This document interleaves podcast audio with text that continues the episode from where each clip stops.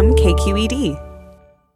Imagine throwing a stone into a lake. The circles ripple out, growing wider and fainter. That's the best metaphor I can think of for displacement and gentrification. All the sound and fury happens at the splash in the center. But what also slowly changes is what happens further and further away. Those rising circles on the water, a growing ring around an already sunken stone. Those are the suburbs these days. In this debate that we're having here in the San Francisco Bay Area around gentrification, we don't talk about the people who have been displaced. And we don't hear from the people who have been displaced. We're here to change that. I'm Sandhya Dirks. And I'm Devin Katayama. And this is American Suburb stories about changing suburbia told through one city. From Oakland, California, week by week, we'll travel 35 miles of highway, two plus hours of travel if you hit traffic, which you will. People are being forced into the aging suburbs, such as Ferguson, such as Sanford, where policing is really the only governmental service that's growing. You move from Oakland to Little Oakland uh, in Antioch. Shootings every day. At nighttime was crazy. I never dropped on the ground and covered my head from gunshots in Oakland. I did in Antioch. Antioch. This is the suburb we're focusing on, a growing city of about 113,000.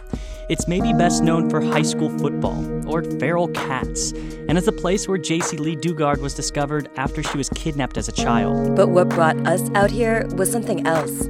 We started out covering Oakland, a city that is deep in the thrall of gentrification. Like, here's one stark fact the city, the birthplace of the Black Panthers, its African American population is down almost a third since 2000. And we kept hearing the same thing.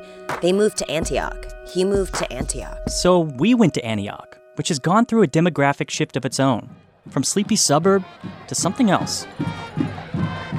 It was just fun to go to the football games. We were a small community and we just it was it was Friday night. That's what you did.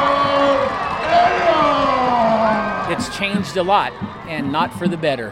When you're a predominantly white community, you're going to notice people that don't look like you coming into the community. Oh, I know what the word they used ghetto. That this is a, um, a rich ghetto. It wasn't, oh, there's just all these racist people that don't want you there. Um, just as it wasn't, all these black people are moving out there and starting these problems in this peaceful town. I found that neither of those were true. What's clear is that suburbs like these are not the myth of ticky tacky houses laid out in perfect rows. These aren't your parents' suburbs.